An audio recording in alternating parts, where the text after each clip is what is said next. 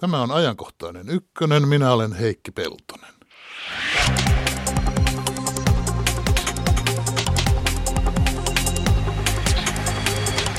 Moskovassa murhattua Boris Nemtsovia on kutsuttu oppositiojohtajaksi. Nemtsov ei kuitenkaan ollut minkäänlainen uhka Venäjän johdolle, sanoo Putinin tiedottaja. Onko Venäjällä oikea oppositiota? Kun Duuman kaikki puolueet myötäilevät maan johtoa ja Putinia kannattaa lähes 90 prosenttia kansasta. Tästä puhumme hetken kuluttua. Lähi-idässä jatkuvat taistelut Tikritin kaupungista neljättä päivää. Irakin armeija on vahvistunut ja saanut ulkomaistakin apua. Alkavatko ISISille kellot vihdoin soida? Tästä puolen tunnin päästä. Radio yhden lähetysikkuna ottaa vastaan kuuntelijakommentteja. Tervetuloa ajankohtaisen ykkösen Sinikukka Saari. Kiitoksia. Vanhempi tutkija ulkopoliittisesta instituutista. Boris Nemtsov, venäläinen oppositiopoliitikko, ammuttiin siis Kremlin kupeessa myöhään viime perjantai-iltana. Tämä murha kohdutti ja sävähdytti. Monet arvelivat tuoreelta, että tämä oli jonkinlainen käännekohta Venäjällä. Miten sinä arvioit tämän tapahtuman merkityksen? No tämä on tapahtuma, joka tietysti järkytti ja kosketti monia, varmasti myös monia sellaisia ihmisiä, jotka ei varsinaisesti jaa ehkä Nemtsovin poliittista agendaa sinällään, mutta ihmiset todella olivat järkyttyneitä. Hetkellisesti ehkä tuntui siltä, että tämä yhdistää ö, suuren massan ihmisiä, mutta täytyy sanoa, että tässä viime vuosina on nähty paljon tällaisia dramaattisia tapahtumia, joiden Tämä on, ei ollut ensimmäinen käännekohta. On arveltu olevan tällaisia käännekohtia, mutta jollain tavalla kyllä näyttää siltä, että, että tavallaan tämä järjestelmä ei jatkaa tavallaan omalla polullansa ja, ja tämä repressiivinen systeemi kyllä pitää pintansa ja sellaista suurta, voimakasta yhtenäisyyttä ei välttämättä opposition riveissä saada aikaiseksi. Mitä sinä luulet, kun jos, jos ajat, ne, jotka ajattelevat, että jonkinlainen käännekohta, niin käänne mihin? Niin, että jos katsotaan ihan tätä oppositiota, ää, niin siellä ei ole sellaista yhteistä selkeää ideologiaa muuta kuin tietysti Putinin ja tämän nykyregiimin vastustaminen. Että toisaalta löytyy hyvin talousliberaalia ajatuksia, toisaalta hyvin vasemmistolaisia, Neuvostoliittoon hyvin positiivisesti ja nostalgisesti suhtautuvia ajatuksia. Ja on vaikea nähdä, että, että nämä eripuraiset, voimakkaasti henkilöityneet liikkeet yhtäkkiä sitten löytäisivät jonkun yhteisen nimittäjän. Venäjällä monet näyttävät kuitenkin arvioivan, ja monet nimenomaan sanotaanko johtoa myötäilevät tahot, että murhasta on hyötyä ennen kaikkea oppositiolle. Onko näin? Ää, no tavallaan kyllä, koska tämä tietysti alleviivaa sitä, että, että Venäjä ei ole sellainen normaali, vakaa maa. Ja paljon ollaan puhuttu, että Putin on nimenomaan tuonut vakauden Venäjälle ja vaurauden ja nämä kaoottiset 90-luvun vuodet ovat takanapäin. Ja nyt tietysti tämä on taas yksi osoitus siitä, että näin ei tosiaan vielä ole, tai ei ole, vaan Venäjä on vieläkin erilainen, epävakaa ja tämä niin kuin ihmishenki ei ole kovinkaan suuren summan arvoinen, vaan tällaista voi yhä edelleen tapahtua keskellä Moskovaa. Ja tämä on sellainen asia, mitä varmasti monet venäläiset, voisin sanoa, että enemmistö venäläisistä ei halua. Siis He, niin riippumatta siitä, mitä mieltä on Boris Nemtsovin mielipiteistä, niin nimenomaan. murha pelottaa joka tapauksessa. Niin, et, totta ja kai nyt täytyy kaik- muistaa, että kyllä sen Putinkin on jyrkästi tuominnut se on to- poliittisen väkivallan. Se on totta, mutta toisaalta äh, hän ei ehkä tehnyt sitä ennen kuin sitten vasta murhan tapahduttua ja silloin hän yhtäkkiä kertoi, kuinka suoraselkäinen ja rehellinen ja avoin Nemtsov on ollut. Mutta, Eikö murha yleensäkin tuomita sen tapahduttua? Toki, mutta sitä ennen hän on kyllä mustamaalannut Nemtsovia ja, mm. ja kriitikoita ja sanonut, että he ovat äh, luopioita, äh, kansan vihollisia.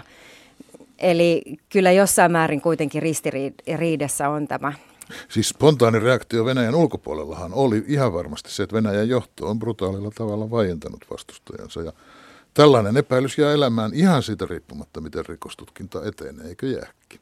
Kyllä, ja samalla tavalla kuin aikoinaan Anna Palitkovskajan murhassa, niin saatiin kiinni ne, jotka painoivat liipasinta, mutta ne, jotka tilasivat murhan, niin on yhä vapaalla jalalla. Mutta jos ajatellaan, että Nemtsovin murhasta on hyötyä Venäjän oppositiolle, niin siitä nyt sitten ei ole pitkä matka ajatella, että oppositio on sen itse järjestänyt, itse tilannut saadakseen marttyyrin. Tätähän tarkoitetaan, tätähän Puuttikin tarkoitti, vai tarkoittiko, kun sanoi, että teko on luonteeltaan täysin provokatiivinen? No kyllä tämä on todella kyynistä ja tavallaan tämähän on just se sen ta- tason kyynisyyttä, mitä nimenomaan oppositio on vastustanut. Äh, vastustanut tällaista sortavaa järjestelmää, missä yhdellä henkilöllä ei ole merkitystä. Hmm. No jäsennetään vähän tätä Venäjän oppositiota, Sini Kukkasaari. Kun Venäjän oppositiosta puhutaan, niin silloinhan yleensä ei tarkoiteta parlamentaarista oppositiota. Onhan Venäjän parlamentissakin useita puolueita, mutta ei puhuta oppositiopuolueista oikeastaan juurikaan. Niin, että puhutaan tavallaan systeemin sisäisestä ja sen ulkopuolisesta oppositiosta. Ja Venäjällähän koko tämä poliittinen järjestelmä on hyvin tälleen manageerattu ja organisoitu niin, että se pönkittää vallan vertikaalia, kuten sanonta kuuluu, eli Putinin yksinvaltaista regiimiä. No, mutta onko Venäjällä todellinen? Onko se todellinen oppositio, nämä marginaaliryhmät, joita tähän parlamentin ulkopuolella toimivaan opposition kuuluu. Nehän ovat siis pieniä ryhmiä, joita yhdistää vain kritiikki Putinia kohtaan, eikö niin? Ei mikään yhteinen aate eikä poliittinen ohjelma. Niin, että lähinnä se yhdistävä tekijä nimenomaan on nykyvallan äh, vallan vastustaminen ja sen, että toivotaan, että Venäjä kehittyisi tällaiseen keskustelevampaan, moniäänisempään suuntaan ja ehkä nämä aika yleiset asiat yhdistävät oppositiota, mutta sitten toki tämä poliittinen ohjelma, mitä halutaan ja minkälainen on ihanne yhteiskunta, niin siinä on tietysti paljon variaatioita. Yleensä demokratiassa oppositio pyrkii pääsemään valtaan. No Venäjällä tilanne on kuitenkin niin kaukana siitä ja tämä repressio on kuitenkin niin voimakasta, että en usko, että edes nämä niin sanotut oppositiojohtajat todella konkreettisesti haaveilevat siitä, että, että he pääsevät valtaan. Ja tässä oppositiossa on myöskin niin, että täällähän on muutama tällainen vanha, vanha vallanpitäjä, kuten esimerkiksi Boris Nemtsov, mutta myöskin esimerkiksi entinen pääministeri Mihail Kasjanov, jotka ovat tällaisia 90-luvulla vallassa olleita – liberaaleina pidettyjä, jotka sitten joutuivat epäsuosioon ja tavallaan tämän niin kuin eliitin ulkopuolelle ja ovat kritisoineet Putinin hallintoa näkyvästi. Mutta sitten on ihan täysin tällainen uuden sukupolven oppositio, missä on nuoria 70-80-luvulla syntyneitä, jotka koskaan ei tietysti vallassa ole ollutkaan. Miten paljon nämä 90-luvun muistot vaikuttavat siellä ihmisten tämmöiseen, miten mä sanoisin, kollektiiviseen muistiin, tajuntaan? Hyvin paljon, ja tämä valtion propaganda kyllä pitää huolen, että kukaan sitä ei uno, unohda, vaan sitä käytetään hyvin voimakkaasti tällaisessa valtiollisessa propagandassa ja muistutetaan ihmisiä jatkuvasti siitä kaauksesta. käytännössä mitään sellaista positiivista ei tuoda esiin, vaan lähinnä vain sitä ahneutta ja kaaosta ja kuinka ihmiset kärsivät ja oligarkit rikastuivat. Mutta se on liian mustavalkoista. Onhan Venäjällä yhä edelleenkin oligarkkeja. He, ne ovat vain niin kuin osittain ainakin eri hahmoja ja Putinkin on jakanut varallisuutta, valtion varallisuutta näille omille äh, liittolaisillensa. Mm-hmm. Eli systeemi ei todellisuudessa ole millään tavalla niin kuin mustavalkoisesti täysin erilainen kuin 90-luvulla, mutta tässä propagandassa maalataan tällaiset hyvin karikatyyrimäiset kuvat pahasta 90-luvusta, ahneista liberaaleista ja sitten Putinin tuomasta järjestyksestä. Ja, ja, talo- mole- ja talouskasvusta, eikö totta? Nimenomaan, mutta et, et, sen vaan niin kuin haluan korostaa, että nämä ei täysin vastaa todellisuutta, vaan tämä on tällainen yksinkertaistava narratiivi, jolla sitten legitimoidaan, oikeut, oikeutetaan sitä omaa valtaa. Hmm. Mutta Sinikukkasaari, sinäkin alkuviikosta aamu toivoit, että tämä tapahtuma saisi opposition eri voimat puhaltamaan yhteen hiileen. Mm. Sulla oli tämmöinen toivomus, muistatko?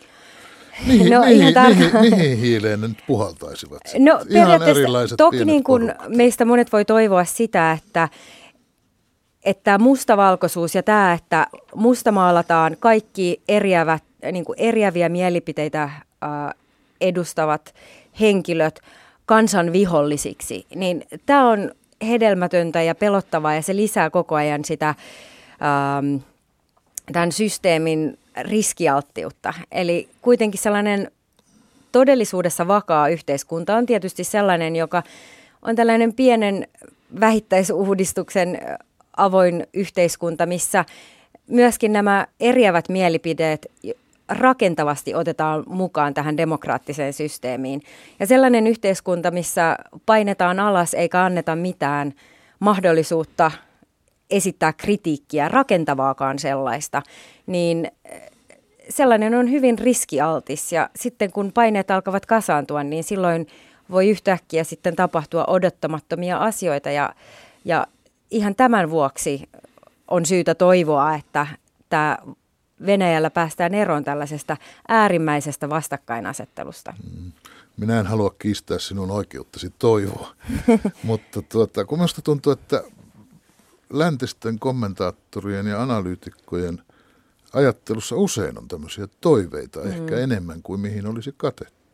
Sitten miettii, että ettei vain Venäjän tämä niin sanottu oppositio olisi enemmän läntinen toive kuin venäläistä todellisuutta. Muistan, että loppuvuodesta 2011, muistanhan vuoden oikein mm. ennen Duuman vaaleja ja ennen niitä presidentinvaaleja, joissa puhuttiin nyt taas tälle kaudelle valittiin, niin silloin monet, monet, monet Venäjästä kiinnostuneet olivat tavattoman innoissaan mielenosoituksista ja silloin sanottiin, että nyt täällä on viriää todellinen kansalaisyhteiskunta, mutta mitä tapahtuikaan? No silloin oli protesteja – mutta oli myöskin laajemmilti, ei pelkästään isojen kaupunkien koulutettua urbaania väestöä osoittamassa mieltä, vaan silloin myöskin esimerkiksi Gallupit kertoivat siitä, että oli paljon tällaista epä tyytyväisyyttä, tyytymättömyyttä laajemmaltikin Venäjällä, myös, myös maaseudulla ää, ja pois niin kuin, ei-keskuksissa. Ja tämä kritiikki nimenomaan kohdistui Venäjän korruptoituneeseen systeemiin, oikeuslaitoksen ää, epäluotettavuuteen, ää, koulutuksen heikkoon tilaan, mm, terveydenhuollon huonoon tilaan. Ja nämä on kuitenkin kaikki asioita, mistä tietenkin Putinia voidaan pitää vastu- vastuussa olevana henkilönä.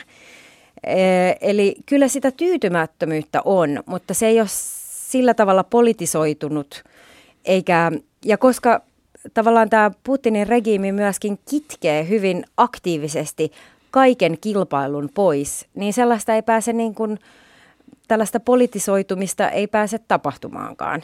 Mm. Mutta ne ongelmat pysyvät, eikä tämä regiimi selvästikään kykene niitä ratkaisemaan.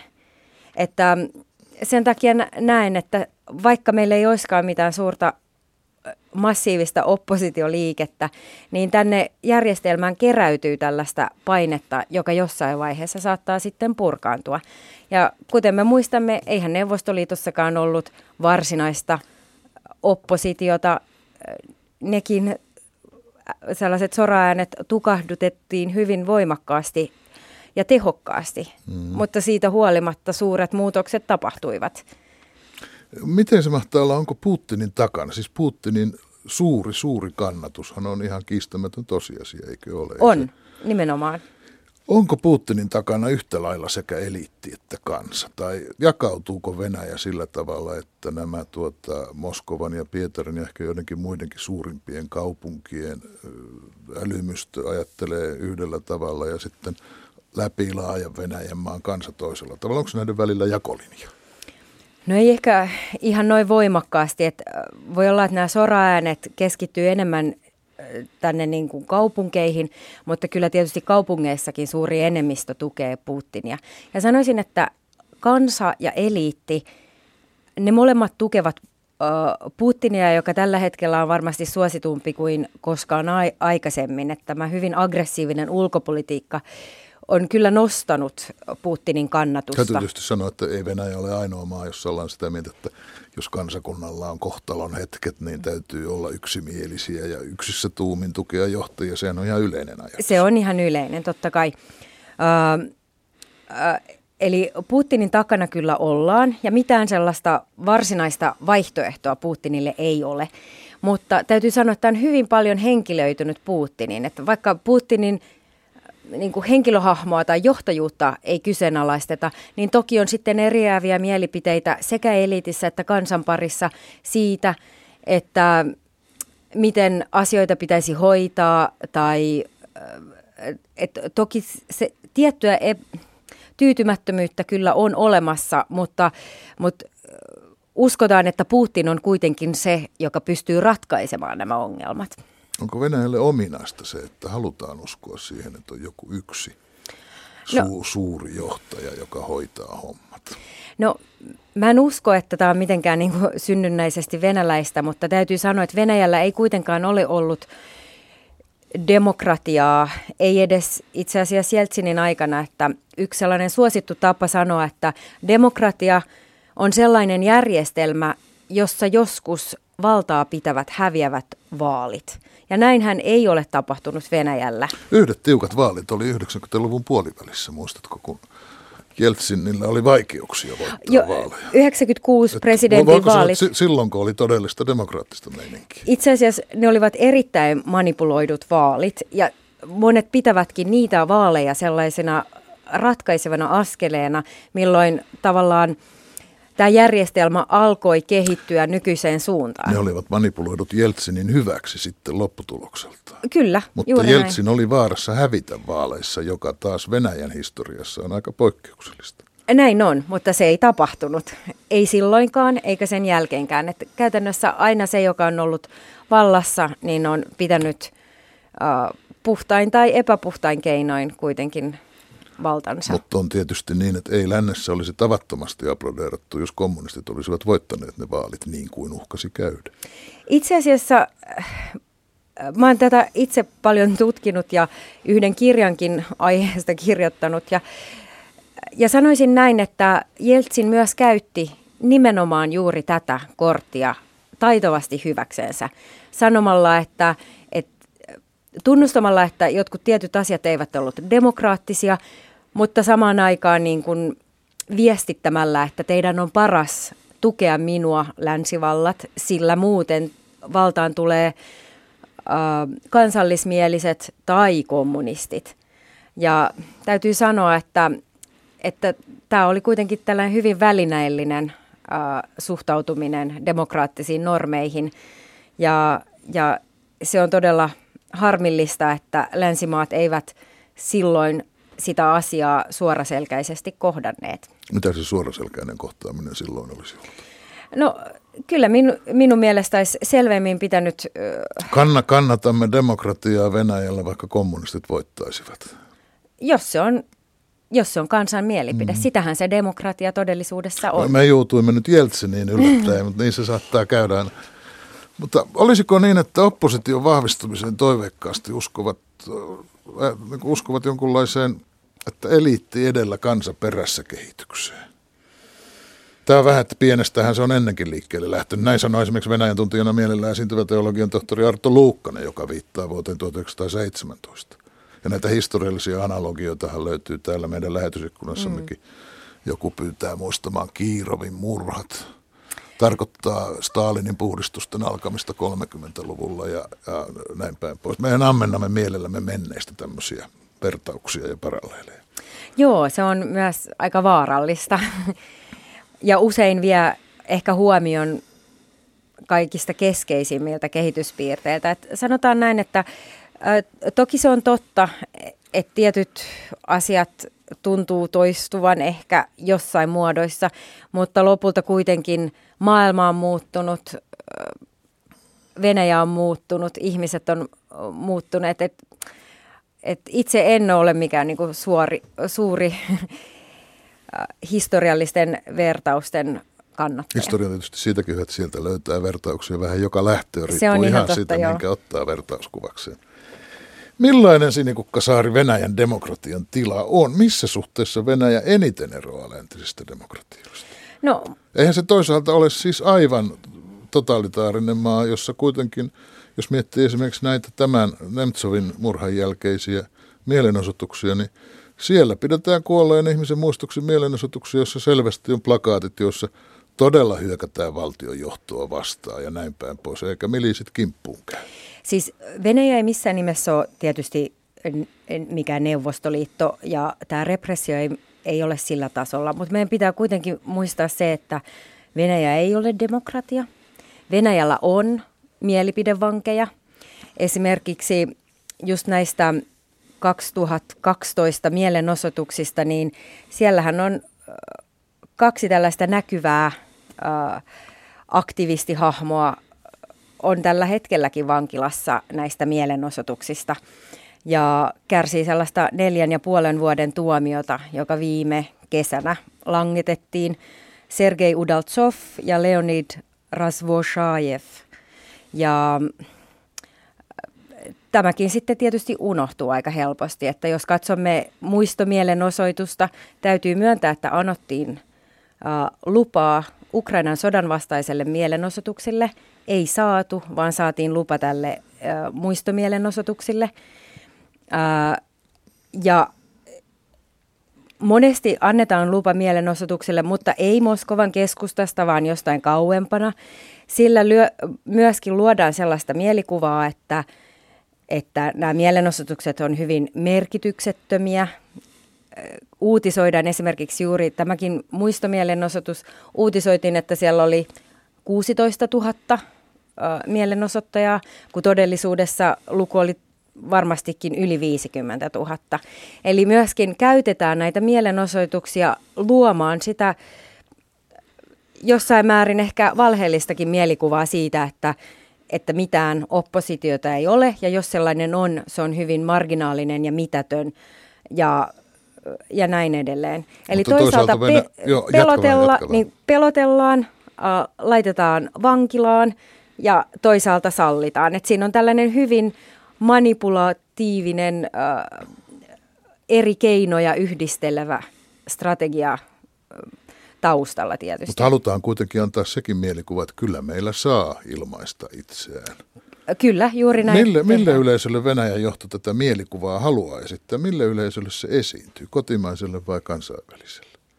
No luulen, että ensisijaisesti tässäkin tapauksessa kotimaiselle – Eli annetaan mahdollisuus ilmaista surua, mutta toisaalta pidetään huolta, että tämä ei karkaa käsistä tai protesteista ei tule liian voimakkaita.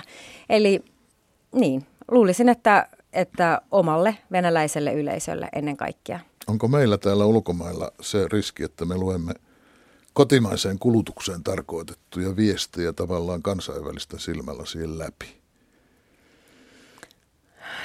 Äh, no mä luulen, että Venäjällä kyllä nämä kaksi tasoa on jatkuvasti dialogissa, mutta luulen, että tietysti enemmän varmasti valtaapitäjiä kiinnostaa kuitenkin se oma kotimainen yleisö. Näin kai kuitenkin suurvalloissa lähes poikkeukset Niin, ei tämä poikkeuksellista. Kyllähän esimerkiksi Yhdysvaltain presidentinvaalikampanjassa pitää aina muistaa, että mm. ne on mm. tarkoitettu kotimaiselle äänestäjäkunnalle eikä kansainväliselle yhteisölle. Aivan. Mitä sinä Sinekukka Saari arvelet, miltä Venäjän tulevaisuus näyttää muutaman vuoden tähtäimellä, sanotaan nyt vaikka vuosikymmenen vaihteeseen mennessä? Tätä samaako se on? Toi on erittäin vaikea kysymys. Voi hyvinkin olla, että tätä samaa. Putinin kannatus on, on voimakasta ja vakaata ja hän on rakentanut järjestelmän, joka myös ylläpitää tätä vallan vertikaalia aika tehokkaasti. Mutta toisaalta tässä on myöskin isoja riskejä ja asioita, mitä emme osaa ennustaa. Esimerkiksi mikäli työttömyys lähtee äkkijyrkkään nousuun, niin koko tämä vakaus saattaa humahtaa hetkessä alas. Ja samalla tavalla, mikäli taloustilanne jatkuu vaikeana ja elintaso alkaakin laskea, nyt vuosikymmenten jälkeen yhtäkkiä se alkaakin laskea, niin kyllä se helposti muuttuu tyytymättömyydeksi valtaa pitäviä kohtaan. Eli vaikka nyt näyttää siltä, että kaikki on vakaata, niin voi hyvinkin olla, että esimerkiksi juuri erilaisten palvelujen leikkaukset, työttömyys, tulevaisuuden näköalattomuus saattaa sitten heilauttaa tätä järjestelmää sillä tavalla, että, että emme, emme tiedä, saattaa tapahtua radikaalejakin muutoksia. Eli tämä venäläinen järjestelmä, koska siellä ei ole demokratiaa, se on erittäin riskialtis. Mm. Mikä on Putinin tulevaisuus? Uskotko sinä ennusteisiin? Sellaisiakin ennusteita on viime aikoina ihan näkynyt Suomessakin, että Putin kaatuu vielä tämän presidenttikauden aikana, ihan ensi vuonna tai seuraavana. No, kuten sanotaan, niin, sanottua, niin tätä on erittäin vaikea arvioida. Tapahtuuko tiedän, näin sen, vai mutta ei? pyydän silti.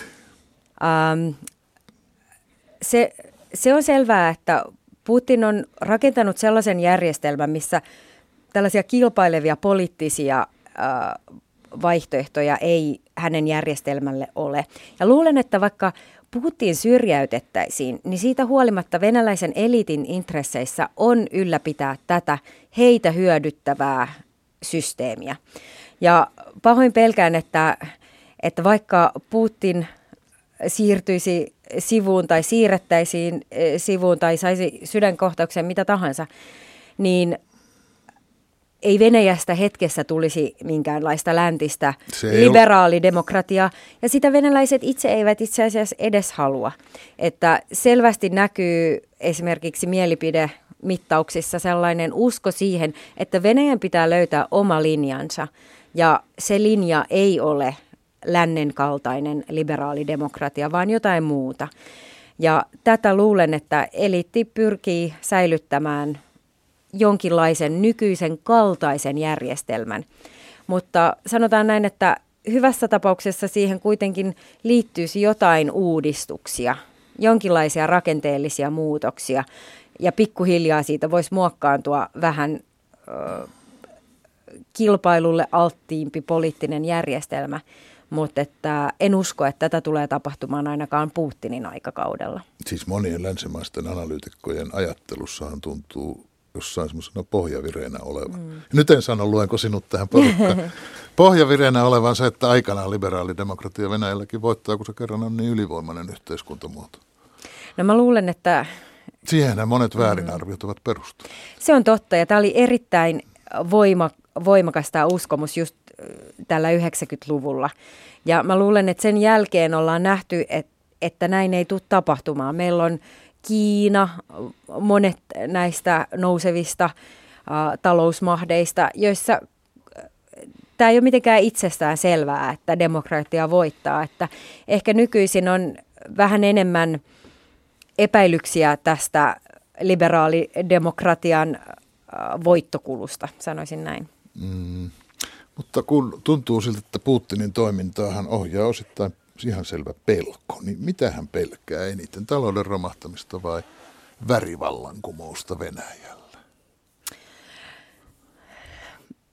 Mä voisin veikata, että värivallankumousta Venäjällä, että selvästi se on mones, monessa kohtaa nähty, kuinka jopa vähän tällainen paranoidisti hän suhtautuu erilaisiin mielenilmaisuihin, vaikka monet ulkopuolelta tilannetta katsovat, niin ei näe mitään uhkaa hänen kansansuosiolla esimerkiksi. Ja onhan totta, että hän demokraattisestikin olisi varmasti voittanut useat vaalit, mutta... Niin siis kyllähän nämä viime vaalit mm. varmasti olisi voittanut jos Aivan. jossain pientä vaalivilppiä on ollut, niin mm. tuskin, mm. tuskin vaaleja ratkaisevalla tavalla. Nimenomaan, nimenomaan. Et, et ulkopuolelta ajattelee, että et miksi tarvitsee tehdä näin, kun kansansuosio kuitenkin on noin ö, valtava. Mutta hän selvästi näkee tällaisen pienenkin ö, moniäänisyyden uhkaksi ja näkee vaikka, vaikka esimerkiksi Ukrainalainen järjestelmä on ratkaisevasti erilainen kuin Venäjän, eikä ole oletettavaa, että joku tällainen oranssi vallankumous yhtäkkiä tapahtuisi Moskovassa, mm. mutta ilmeisesti Putin pitää sitä kuitenkin tällaisena uhkana. Ja ilmeisesti sen takia Ukraina niin kovasti on pelottanutkin. Niin, että todennäköisesti tämä pelko kumpuaa jollain tavalla siitä Neuvostoliiton sortumisen äh, traumasta mm. ja siitä, että kuinka yhtäkkiä suurvalta, jonka varmasti Putin uskoi olevan todella voimakas, niin hyvin nopeasti odottamatta mureni. Mm. Ja tämä on selvästi sellainen äh, hyvin perustavanlaatuinen trauma hänellä, jo, joka toistuu ja joka puheissa toistuu ja mitä hän mielellään esittelee. Mm. Selvä. Kiitos Sini Kukkasaari. Kiitoksia.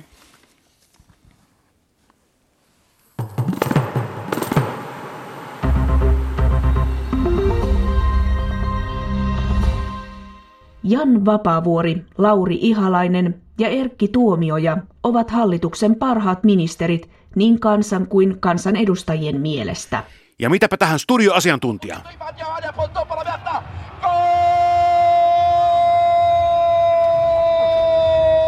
Meillä on nyt vähän sama ongelma kuin Brasilian jalkapallojoukkueella, että voi olla hyviä yksilöitä, mutta joukkue ei toimi ollenkaan. Surkeimmin pärjäsi Yle Uutisten ministerikyselyssä Krista Kiuru. Nyt on jo kiire siirtyä toisen lajin pariin. Vähän niin kuin jääkiekossa, että jos joku pitää olla poliisi, niin yleisö ei tykkää. Ja ehkä tämä, tähän tapaa just tätä ikään kuin kaukalopoliisiporukkaa. Et valitettavasti ministerit, paitsi sen oman duuninsa, joutuu myös hoitamaan nämä erilaiset välien selvittelyt. Ja vaikkapa Krista Kiuru niin on ollut kyllä puolueen uskollinen soturi oikeastaan kaikissa kädenväännöissä. Meiltä alkaa kohta lähetysaika loppua, mutta vielä pieni kommentti urheilupsykologiltamme. Kumpi ottaa kiinni? Osmo Soini varma Mikael Junger. No Junger, ole hyvä, lyhyesti. Ei olennaista ei ole se, että ministeri on itse yksilönä kyvykäs, vaan se, että se ministeri vuorovaikutuksessa on kyvykäs.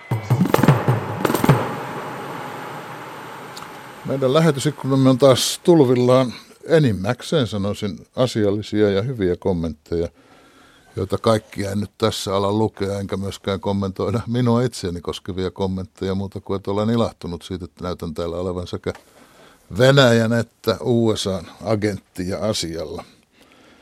Mutta demokratia on kuitenkin selvästi arvostettu ihan, eihän muuten olisi mieltä järjestää noita vaaliilveilyjä Venäjälläkään, sanoo täällä muuan kirjoittaja. Ja toinen, että sateenkaarivallankumous tekisi Moskovassa terää. No joo. Nemtsov uusi Leenin, hautajaiset on hurmioitunutta henkilöpalvontaa. Toisaalta Venäjällä tarvittiin vakautta luova johto siinä tilanteessa, kun Putin tuli valtaan. Ynnä muuta, ynnä muuta, mutta riennetään me nyt täällä eteenpäin. Samppa Korhonen käy tällä viikolla taisteluun ISIS-järjestöä vastaan. Tai Irakin hallintohan sitä taistelua käy, on nyt neljättä päivää yrittänyt vallata Tigritin kaupunkia, joka on vajaat 200 kilometriä Bagdadista pohjoiseen. ISIS-järjestöhän hyppäsi maailman silmille viime kesänä, kun se valtasi yhtäkkiä laajoja alueita Länsi- ja Pohjois-Irakista. Irakin paperilla vahva armeija juoksi kesällä ISIS-joukkoja karkuun ja jätti näille aseensa ja kalustonsa. Mutta olisiko tilanne nyt muuttumassa? Onko tämä nyt ensimmäinen todellinen askel ISISin kukistamiseen Irakissa? Samppa Korhosen haastateltavana on tutkija-upseeri kapteeni Antti Paronen maanpuolustuskorkeakoulusta.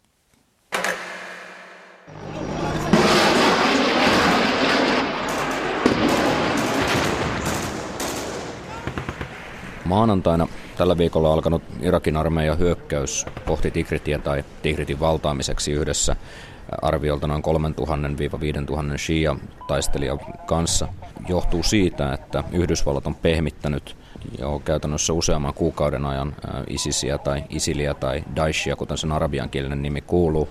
Ja näin ollen Irak hallinnon joukkoineen pyrkii hyödyntämään tätä tilannetta parhaan taitonsa mukaisesti niin Yhdysvaltojen tukemana kuin sitten muunkin, muunkin liittouman avustuksella. Uusi sivu voi olla siis hyvinkin kääntymässä Irakin tilanteessa. Vielä viime kesänä maan yli 200 000 sotilaan armeija oli täysin kädetön ISISin pariakymmentä tuhatta taistelijaa vastaan. Hallinnon sotilaat pakenivat monilta alueilta häntä koipien välissä, jättäen jopa aseensa ja kalustonsa Isikselle. Nyt on kuitenkin vedetty puoli vuotta henkeä ja laitettu armeijaa uuteen uskoon. On tullut taistelukoulutusta sekä tahtoa. Ja mikä tärkeintä, Yhdysvaltain johtaman liittouman ilmaiskut ovat moukaroineet ankarasti isisiä ja vieneet siltä keskeisimmän sotilaallisen suorituskyvyn. Maanpuolustuskorkeakoulun tutkijaupseeri Antti Paronen toteaa, että nyt alkanut suuri sotilasoperaatio Tikritin takaisinvaltaamiseksi voi parhaimmillaan tietää lopun alkua koko ISISin vallalle Irakissa. Paljon ratkaisee se, mitä Tikritissä käy. Jos Tikrit toimii sellaisena merkittävänä onnistumisena tälle Irakin, Irakin asevoimille tai hallinnon asevoimille ja sen kanssa taisteleville erilaisille sekä sunni- että shia-militioille, niin, niin voidaan olettaa kyllä, että tämä, tämä takaa sellaisen itsevarmuuden myös Mosulin etenemisen, etenemisen kannalta. Minkälaisen aikajanan sinä tässä näet, jos hyvin käy? Ei ole kauaa siitä, kun Yhdysvallat arvioi, että jopa jo huhtikuussa oltaisiin Mosulin porteilla ja ISIS olisi aina vain ahtaamalla. Tämä on tietysti kovin optimaal, tai optimistinen arvio tilanteesta, mutta, mutta siinä on myös se, se välttämättömyys takana, että Irakin kesä on äärimmäisen kuuma ja tuo taistelukausi rajoittuu enemmän tai vähemmän kesäkuukausien ulkopuolelle. Ja, ja huhti-toukokuu on se aika, jolloin joko jos tässä hyökkäyksessä halutaan saavuttaa jotakin, niin käytännössä Musulin porteilla tai niitä hyvin lähellä pitää olla. Kesäkuukaudet ovat taistelullisesti äärimmäisen hankalia, koska, koska noin niin kuin 45-50 asteen lämpötilat vaikeuttavat ihan, jokainen voi kuvitella minkälaista se touhuaminen sitten on. Eli Antti Paronen, siellä läkähtyvät niin hyökkäjät kuin puolustajatkin. No, no ainakin hyökkäjät, ainakin hyökkäjät. Jos otetaan tällainen yleisempi näkökulma.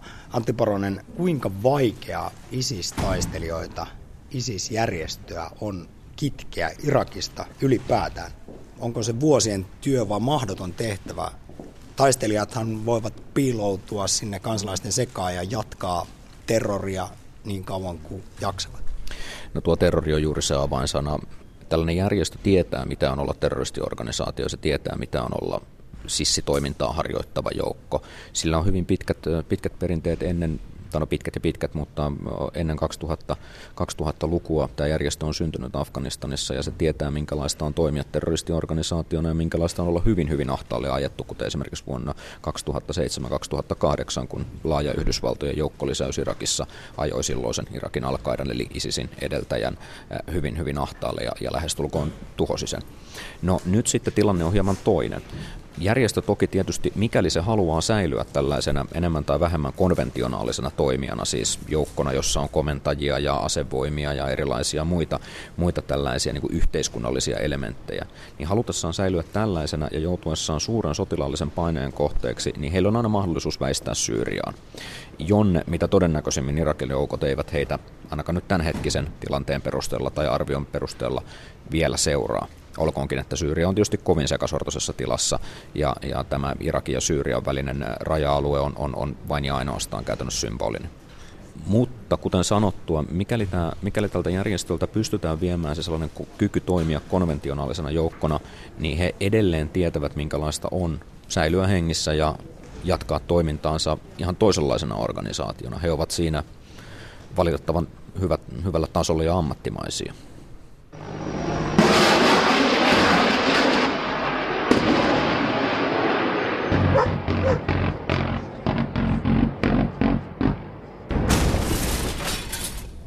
Epävarmuustekijöitä on siis ilmassa, mutta nyt ainakin mahdollisuudet ISISin kukistamiseen Irakissa ovat suuremmat kuin aiemmin. Niitä parantaa itse asiassa vielä se, että Irakin sunniväestön mielipide ISISistä on muuttunut. Vielä viime kesänä osa heistä oli nimittäin tyytyväisiä kyseisen äärisunnijärjestön tuloon. Syynä tähän oli puolestaan se, että Irakin silloinen pääministeri Nuri al-Maliki oli sortanut maan sunnivähemmistöä järjestelmällisesti. Mentiin kuitenkin ojasta allikkoon. Reilut puoli vuotta ISISin fundamentalistisen ja barbaarisen nyrkin alla on tehnyt tehtävänsä. Tutkijaupseeri Antti Paronen maanpuolustuskorkeakoulusta.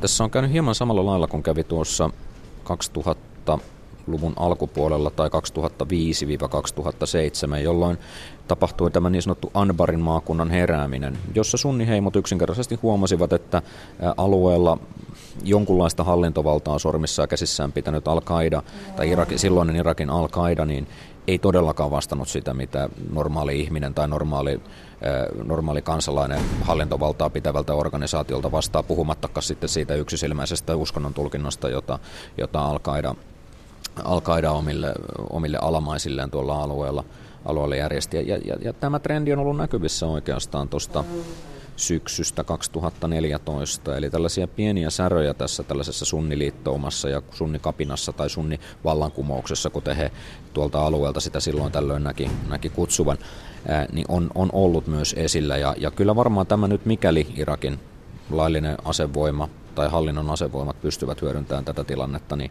ruokkii myös tätä tällaista sunni, sunniväestön isisiä vastaan kääntymistä. Tässä on varmaan suuri merkitys myös Irakin nykyisellä pääministerillä Haider al-Abadilla. Hän on esimerkiksi luvannut armahduksen niille sunnitaistelijoille ihan tuoreeltaan, niille sunnitaistelijoille, jotka ovat valmiit hylkäämään ISISin. Pitää paikkansa. Tähän on tehty äärimmäisen paljon töitä tämän uuden hallinnon, hallinnon parista, että, että jonkunlainen tällainen tai edes hyvinkin, hyvinkin pinnallinen tällainen kansallinen soputila saataisiin Irakissa aikaan. Tämä sunnien ja shiojen välinen, välinen vastakkainasettelu ja jako kantaa, kantaa tietysti Irakin yhteiskunnallisessa elämässä pidemmänkin korren, mutta juuri tällainen alkaidalainen tai tässä, tällä, tässä ajahetkessä isisläinen vastakkainasettelu, ehkä, ehkä keinotekoinenkin sellainen, niin on, on korjannut hedelmää Irakissa ja, ja nyt hallinnolla on äärimmäisen iso työ ja ei ole mitenkään mitenkään niin, niin odottamatonta, että jotain tällaisia, tällaisia armahduslupauksia tai, tai jopa ehkä jotain taloudellisia apupaketteja sunnialueelle olisi myös tulevaisuudessa odotettavissa. Irak ei siis tarvitse isisiä ollakseen sekasorrossa. Sunnit ja shiat ovat olleet napit vastakkain hyvin pitkään. Kolmas vahva osapuoli ovat puolestaan kurdit. Tämän lisäksi valtapeliä käyvät ja sekoittavat vielä naapurimaat, joilla on kaikilla intressinsä Irakiin.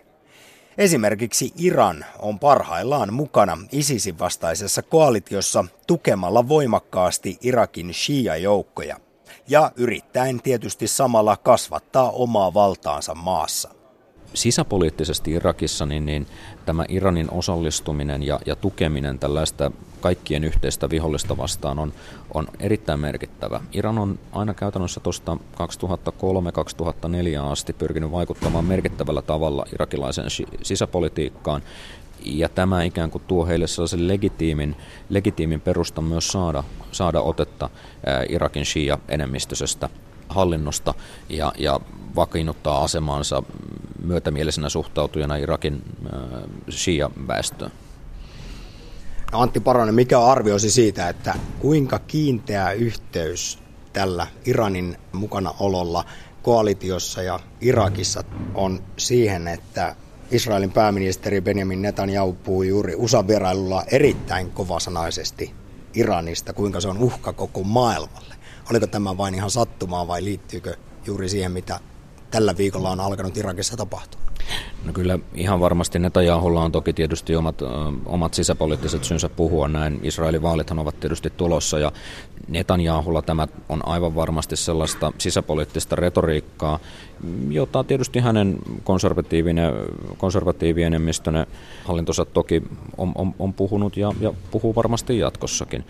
Mutta onhan tämä aika epäpyhä allianssi, jos Yhdysvallat ja Iran – ovat edes jotenkin rinnakkain yhteistä vihollista vastaan. Toki tietysti ISIS on, on siinä mielessä erikoinen, erikoinen taho, että se on yhdistänyt kyllä vanhatkin viholliset keskenään äh, lähestulkoon yhteiseen koalitioon, joskaan tietysti julkista tällaista yhteenliittymää ei Iranin ja, ja yhdysvaltalaisjohtaisen koalition välillä, välillä ole. Ja kuten Netanyahu halusi tuota Yhdysvalloissa korostaakin, niin äh, teidän vihollisenne vihollinen on myös teidän vihollisenne, että tässä ei ole sitä ikivanhaa sanontaa. Se ei, se ei niin kuin hänen mielestään millään lailla näyttele tässä sellaista totuuskuvaa. osaltaan Israelille sisäpoliittinen vaikutelma ja osaltaan myös se, että Netanyahu halusi erityisesti sitoa yhdysvaltalaiset konservatiiviset poliittiset piirit oman, omien intressiensä taakse.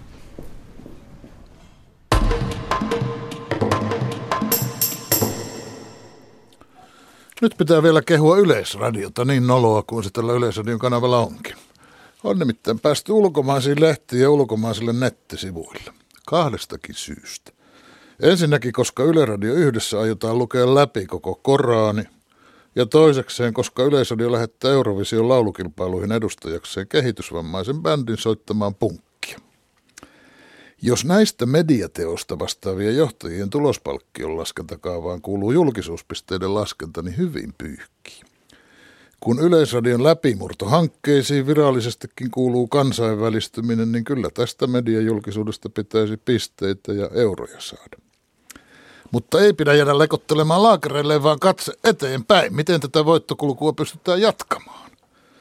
Raamatun läpilukeminen nyt ei huomiota herättäisi. Ei taida Korania hätkähdyttävämpää luentaa irrota. Ennen vanha olisi vähän kohduttanut vetäistä Henry Millerin tuotanto läpi tai Karl Marxin koodut, mutta nyt on pakko kai myöntää, että tämä julkisuusennätys ei tästä parane. Edellinen kansainvälinen ennätysteko oli muuten latinankieliset uutiset. Ja siitäpä kävi Reino Paasilina itseltään Paavilta pokkaamassa kunniakirjan. Mutta ei pääse Lauri Kivinen Mekkaan pokkaamaan. Ei vaikka Korani luettaisiin arabian kielellä, kun ei islamin uskoisilla ole Mekassa Paavia. Entäs neuroviisut?